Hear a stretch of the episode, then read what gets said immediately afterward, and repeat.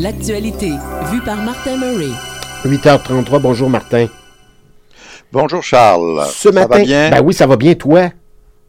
Ben oui. Le soleil est là. Quand le soleil est là, moi, ça, Oui. me, ça, me, ça me regaillardit. Oui, tout à fait. Moi, j'adore le printemps d'ailleurs. On n'en a jamais parlé. On s'ouvre peu sur nous, mais c'est ma saison préférée, le printemps. Pour les promesses, que les promesses du printemps, moi, comme individu, c'est vraiment, c'est mieux que l'été quand il fait beau. La promesse des C'est pas beaux comme des jours. promesses électorales, en somme. Non, on- pas non, des promesses électorales. Mère Nature les tient pas toujours, cela dit, mais bon. On va y revenir à ce troisième lien. Ah, tout est dans tout, euh, semble-t-il. Mais d'abord et avant oui. tout, parlons occupation et aménagement du territoire, Martin. Ben, en fait, je pense qu'on est tous à même de constater quand on regarde euh, autour de nous les municipalités, euh, notre le Québec en entier, comment il s'est développé au cours des années, comment on a pu faire de nombreuses erreurs pour toutes sortes de bonnes, mais principalement de mauvaises raisons. Donc, on s'est laissé porter par un développement un peu anarchique, ce qui a laissé, bien sûr, des traces dans notre paysage. En juin 2022, donc il y a presque un an maintenant, suite à des représentations de différents organismes, donc entre autres l'Ordre des architectes du Québec, le gouvernement a adopté une politique, une politique nationale de l'architecture et de l'aménagement du territoire. Et actuellement, il y a un projet de loi qui a été déposé il y a quelques semaines et qui devrait, on l'espère, là, être adopté d'ici la pause euh, estivale. Bon, ce que- qu'est-ce que ça veut dire? Ça veut Mhm. dire que on a pris euh, fait et cause d'une situation, comme vient de le dire, qui est un petit peu catastrophique, euh, à l'effet qu'on ne se préoccupait que très peu euh, finalement de la l'organisation, de la structuration, de l'occupation de l'espace que les municipalités possèdent, entre autres. Donc, avec un, territoire, comme je prends l'exemple de différentes municipalités autour de nous, ben, un territoire, on retrouve dans nos municipalités respectives, bon, un territoire agricole, des milieux humides, des milieux forestiers, aussi du résidentiel, du commercial et bien sûr euh, de l'industriel. Et tout ça, c'est pas nécessairement un amalgame qui a très bien réussi, au contraire. Euh, les centres d'achat des années 70 ont été une catastrophe. Euh, on avait d'immenses stationnements, donc une espèce de, de noyau central autour duquel on avait un immense stationnement. Je pense que Laval a fait les manchettes à cet égard-là.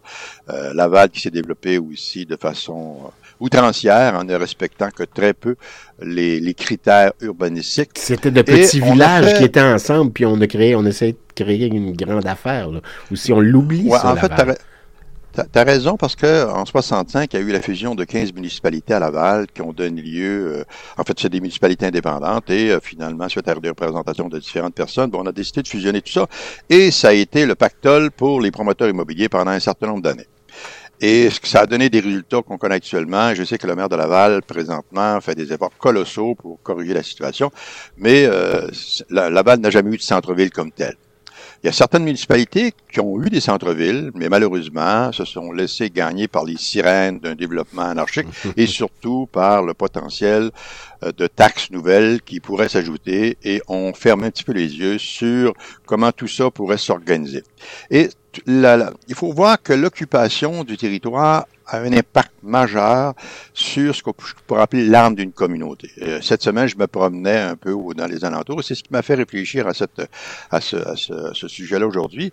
Je me disais, mais je me promenais dans des quartiers puis je sentais qu'il n'y avait pas d'âme qu'il n'y avait pas de pas de chaleur, c'était froid, Euh, oui, des rangées de, maisons avec euh, des, des rues dans lesquelles on avait très très peu d'arbres et aussi bon ce qu'on voyait, c'est beaucoup des, des, autos rangées de chaque côté de la rue. Et euh, tout ça me fait penser à une espèce de boutade que je me souviens plus du nom de l'Américain, mais un Américain qui avait passé quelques années en Europe et qui est revenu en Amérique du Nord, puis il a constaté que finalement tout était fait en Amérique du Nord pour rendre l'automobile heureuse. Et non pas l'individu, mais l'automobile heureuse. Donc tout était fait et on le voit juste dans la question de l'aménagement des trottoirs. Donc vous avez un trottoir qui est, euh, qui est surélevé, et euh, qui baisse euh, quand on arrive à l'entrée des entrées chartières pour les, les automobiles. Et donc, ce que ça veut dire, c'est que l'individu, beaucoup, hein, lui, dit doit- beaucoup. Et, et effectivement, alors que, puis il y a un bel exemple à Saint-Bruno qu'on a réussi à établir, malheureusement qui n'a pas été suivi par la suite, là, mais il y a un bout de, de, de, en fait, un bout de rue euh, qui a été, on a mis des trottoirs surbaissés, beaucoup plus larges, donc 3 mètres de large, surbaissés, et ce qui fait que les gens maintenant, les personnes un peu plus âgées, peuvent marcher sans crainte éventuellement d'être débalancés par un trottoir qui descend, qui monte, etc., etc. ça a été jusqu'à les fameuses avancées de trottoirs à certains endroits. Et on le constate aussi beaucoup à Saint-Bruno. Et j'ai vu, moi, il n'y a pas très longtemps, une personne qui était semi-voyante, pensant que le trottoir se continue. Pour, pour ceux qui connaissent Saint-Bruno, ben puis toi, tu connais Saint-Bruno, donc au centre-ville. Donc, vous avez demandé le trottoir, puis on a fait comme des, une, une avancée de trottoir. Donc, le trottoir tourne pour rejoindre, pour laisser des espaces pour les, les, les, autos. Donc, euh, l'individu en question, un monsieur assez âgé, pensant que le trottoir continuait, euh, malheureusement, ben, a fait une chute. Il a mis le pied dans le vide. Il est tombé parce que, hmm. tombé dans le vide parce qu'il y avait l'impression que le trottoir se continuait et le trottoir, malheureusement, a bifurqué pour laisser une case de stationnement. Je ris, mais c'est épouvantable quand on y pense. Là. oui, puis euh, ce qu'on ce voit, c'est un peu il faut revenir à ces bases-là. Il faut, il faut vraiment que les, on prenne conscience que une communauté, c'est un lieu de vie, c'est un lieu de résidence. Bon, il y a certaines personnes qui habitent un milieu, il y en a d'autres qui y résident. La différence est importante parce que quelqu'un qui habite est là de façon transitoire, tandis que lui qui y réside, ben, il, est là, Et je pense qu'il a le droit à un environnement intéressant, pertinent, un, un, environnement chaleureux, sécuritaire aussi, euh, qui laisse toute la place à l'humain et les autres éléments doivent être considérés de façon secondaire, ce qui n'est pas le cas. Donc, pour revenir au fameux projet de loi, c'est que, bon, ben, vous savez qu'au Québec, quand on accouche d'une politique, on est toujours très, très généreux, on qualifie les choses, il faut faire ci, il faut être parfait, il faut être idéal, faut avoir des idéaux euh, très élevés. Et quand on arrive au projet de loi, quand on arrive à la loi comme telle, ben, tout ça se dégonfle. Et c'est un peu la critique que fait l'Ordre des urbanistes du Québec et l'organisme Lévis-Branville pour ne retenir que ces deux-là, c'est qu'on trouve le projet de loi bien, bien, bien timide par rapport aux grands objectifs que l'on pouvait viser. Mais moi, ça m'amène aussi à regarder euh, ça sous un autre angle. Tout ça, c'est beau, cette politique-là, tout ça, c'est la, loi, le projet de loi qui est en cours présentement, qui est en discussion. Mais les villes avaient quand même le pouvoir de faire des choses. Donc, ce n'est pas la loi qui va euh, régler le problème si l'intention euh, derrière nos édiles municipaux n'est pas celle, comme je viens de le dire, de s'occuper d'abord et avant tout, d'avoir un milieu intéressant dans lequel on a une âme, dans lequel on peut on, on sent qu'il y a quelque chose, ça, ça bouillonne. Là. Il y a une c'est pas juste un lieu là, où, où, les gens s'installent, puis euh, après ça, par la suite, bon, on se retrouve dans l'horaire de recours sans se parler. Donc, il faut casser cet anonymat-là. Il faut que les gens apprennent à avoir une vision grégaire de leur milieu. Les centres-villes, de ce côté-là, sont extrêmement importants. Donc, que ce soit des lieux vivants où on retrouve toutes sortes d'activités. Fait que c'est un peu ça. Et les villes ont déjà cette capacité-là en très, très, très grande partie. Mais malheureusement, euh, on a comme euh, souvent abdiqué. Et puis, bon, le manque de vision, je dirais, le manque de vision était aussi flagrant à cet égard-là. Et ça finit toujours par nous rattraper, Martin. Hein. Et ça finit toujours par nous rattraper. Et euh, moi, c'est un élément aussi sur lequel que, les villes, par contre, ont un, urgent besoin, c'est vraiment la modification de la loi sur l'expropriation. Euh, il faut absolument que les villes aient droit au chapitre à cet égard-là et puissent exproprier pour des fins d'utilité publique ou des fins de protection de leur territoire euh, des, euh, des terrains. Là, tu parles pas de préemption, là, tu parles d'une de, de, de, autre affaire. Là. Non, le droit de préemption, c'est autre chose, c'est un droit de premier refus, mais ça veut dire que vous avez quand même l'objectif d'acquérir le terrain dans un délai de deux ans au maximum. mais là, tu parles d'expropriation. à la valeur à la valeur de celui qui va vouloir le vendre. Puis si vous vous lancez dans une expropriation, ben ça va vous coûter la peau des fesses, parce qu'on vous attend dans le détour, parce que c'est pas juste de dire c'est la valeur marchande du terrain, mais aussi le préjudice que pourrait subir le vendeur, parce que lui aurait pu jouer de ce terrain-là, éventuellement le développer, etc., etc. Et ce qui fait qu'on peut se retrouver avec un terrain qui a une valeur imposable de 2 millions, une valeur marchande de 4 millions, parce qu'il y a un écart entre les deux, même si on dit que les évaluations marchandes, les évaluations municipales devraient coller à la valeur marchande, c'est rarement le cas, en fait, c'est jamais le cas. Et finalement, on va vous le vendre 15 millions. Fait qu'on est là-dedans, et moi je pense qu'il y a un urgent besoin pour les municipalités que cette loi-là soit révisée pour que l'on puisse au moins avoir une certaine emprise sur comment les choses peuvent se développer sur notre territoire, comment on va l'occuper, et surtout de protéger des milieux euh, qui ont besoin de l'aide. L'autre chose aussi, vous savez que maintenant, les, centres administratifs scolaires, ou les centres de services scolaires ont le droit, eux autres, donc euh, s'ils veulent établir une école dans un milieu donné, ont le droit euh, de dire on va acquérir un terrain parce qu'on veut implanter une école de ce côté-là et de renvoyer la facture aux municipalités. Fait qu'on voit tout de suite ce que ça peut donner comme résultat. Donc, euh, les, les centres administratifs ne sont pas contraints par la valeur comme telle du terrain, mais sa localisation, donc vont l'acquérir, puis on dit OK, parfait, maintenant, aux municipalités, comme vous n'avez pas trouvé de terrain, on en a trouvé un, nous, puis on vous renvoie la facture. Fait que c'est sûr que ça met, ça nous met, ça met les municipalités dans des situations drôlement embarrassantes. Fait qu'on est là-dedans, et je pense que il faut prendre conscience de l'urgence de vraiment occuper de façon réfléchie, donc avoir une vision.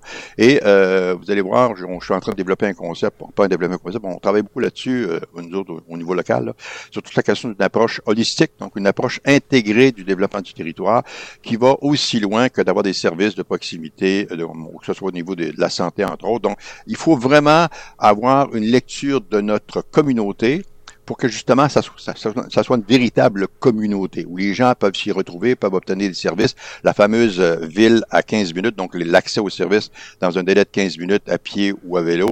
Ça aussi, c'est quelque chose que l'on peut, que l'on que l'on doit mettre de l'avant. Et ça, on va en parler de ça. Je sais que ça tient beaucoup à cœur. On va en parler de ça. Euh, ah oui, oui, je pense que c'est important. Oui. Ah, parlons du projet, de l'abandon du projet du troisième lien. À ton œil, dans, dans ton œil à toi, c'est la nouvelle de la semaine ben, en fait, c'est la nouvelle de la semaine parce que ça fait partie aussi de ce que je viens de dire au niveau euh, des, des, des, de l'aménagement la, du territoire. Parce que pourquoi on tenait beaucoup au troisième lien du côté du troisième lien du côté de la rive nord Pour euh, l'auto, pour l'auto, Martin. Ben pour l'auto et pas juste pour l'auto, c'est que ça permettait bien sûr encore une fois l'étalement urbain, donc de repousser la deuxième, troisième, quatrième couronne encore plus loin et de satisfaire l'appétit insatiable des promoteurs immobiliers qui eux autres vont développer euh, encore une fois euh, des bungalows ou des cottages en ligne sur euh, sur des bouts de terrain sans tenir compte de ce que je dire.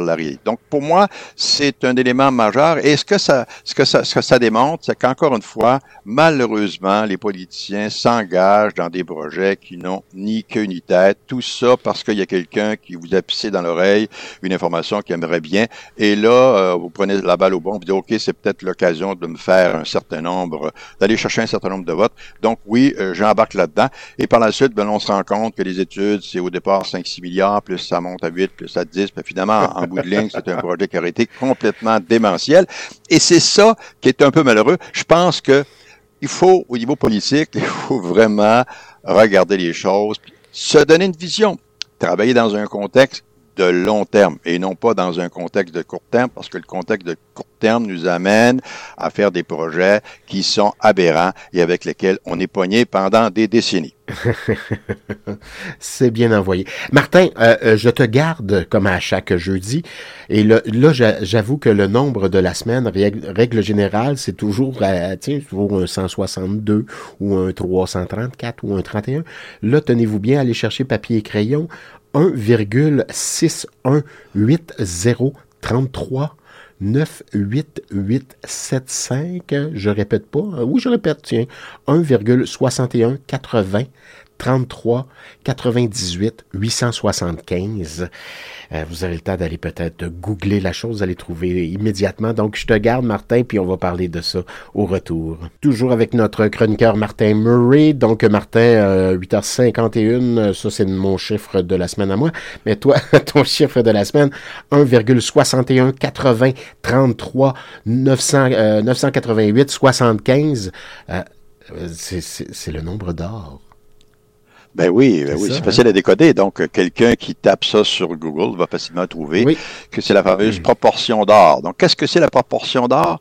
Ben, c'est, euh, on prend par exemple deux longueurs, A et B. Et mm-hmm. puis, il faut que ça respecte ce qu'on appelle la proportion d'or. Donc, si le rapport de A sur B est égal au rapport de A plus B sur A. Donc, euh, on arrête là, on n'ira pas plus loin au niveau des mathématiques. Pourquoi? Parce que esthétiquement parlant, c'est une proportion qui a été utilisée donc pour, euh, je vous dirais que pour présenter les. Parce que je fais le lien en passant, je fais le lien avec tout ce qui précède, parce qu'on a parlé tout à mhm. l'heure au niveau environnemental, occupation d'espace, etc. Donc, et cette proportion d'or-là euh, rend euh, finalement la, présentation des choses intéressante à l'œil. Et euh, je peux vous dire que on ne sait pas trop trop d'où ça vient, donc qui a la divine proportion. ou la divine proportion qui est l'initiateur, qui est l'inventeur, qui a trouvé, mais ça remonte à très, très, très loin dans l'Antiquité. Et ça a été utilisé par de nombreux artistes et architectes au cours euh, des siècles. Entre autres, euh, pour ceux qui ne le savent pas, euh, on respecte le, fameux nombre d'or, la proportion d'or, est respecté dans les pyramides de Gizeh, le Panthéon en Grèce, la Joconde de Léonard de Vinci mm-hmm. et même la Seine donc, euh, la fameuse peinture. Donc, euh, euh, c'est un concept qui a été utilisé parce que, encore une fois, il y a une certaine proportionnalité. Et quand on revient, c'est sûr que c'est pas un nombre parfait, même si on dit c'est un nombre d'art, mais quand même, c'est un nombre qui peut être utilisé pour éventuellement du développement dans nos communautés. Donc, éventuellement, ça, ça donne ce qu'on pourrait appeler une vision un esthétisme en soi qui est intéressant parce que les proportions sont respectées. Il y a une espèce de perfection dans l'équilibre de ce qu'on voit. Beaucoup d'artistes là qui euh, qui euh, de qui, qui paysagistes utilisent le nombre d'or.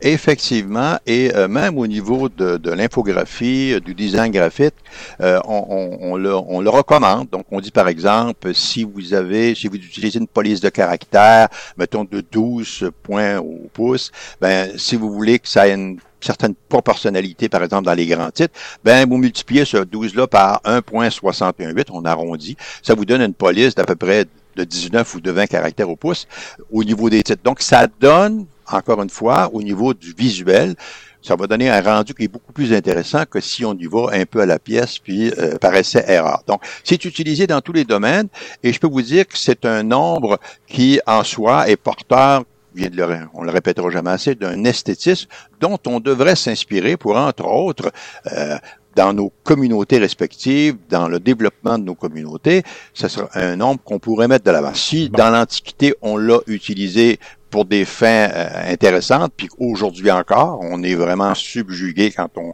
on regarde euh, que ce soit les pyramides de, de Gizeh ou encore les différentes, euh, le Panthéon ou même la, la, la les, les, peintures de, de, de, de, de Léonard de Vinci, on est vraiment subjugué par toute cette beauté qui ressort de ces de ces entités-là. Donc, c'est un nombre intéressant, pertinent, et c'est pas le seul. Tout ça, aujourd'hui, j'amenais ce nombre-là simplement pour dire que quand on parle d'occupation du territoire, quand on parle de faire en sorte de mieux meubler nos communautés quand on décide de les développer, ben c'est de tenir compte de ces aspects-là, de ces aspects esthétiques. Parce qu'aujourd'hui, on est vraiment dans une uniformité qui est souvent bête et méchante. On répète, on instille, à un moment donné, on part avec un style de Ouais, on part avec un style de bâtiment, puis on construit le même style partout sans se poser de questions. Peut-être que s'il y avait certaines différences euh, entre les bâtiments, tout en respectant une certaine homogénéité et aussi un bon goût, un esthétisme de bonne loi, on arriverait probablement à des milieux beaucoup plus intéressants, beaucoup plus attrayants et surtout beaucoup plus humains. C'est un peu le message que je voulais lancer aujourd'hui. Donc, on est là-dedans. Et pour ceux qui veulent l'utiliser pour toutes sortes de choses, le nombre d'heures, tu parlais tout à l'heure des, aménagistes, c'est vraiment une règle qui est une règle de base pour euh, assurer, entre autres, qu'on manque pas notre coup. Ben voilà, ben euh, c'est bien dit. Merci infiniment. Merci. Euh, c'est toujours un plaisir, Martin Murray, de te parler. Ben oui, puis en tout cas, puis bonne semaine à vous autres. Ben, toi aussi. on se reparle la semaine prochaine. OK, bye.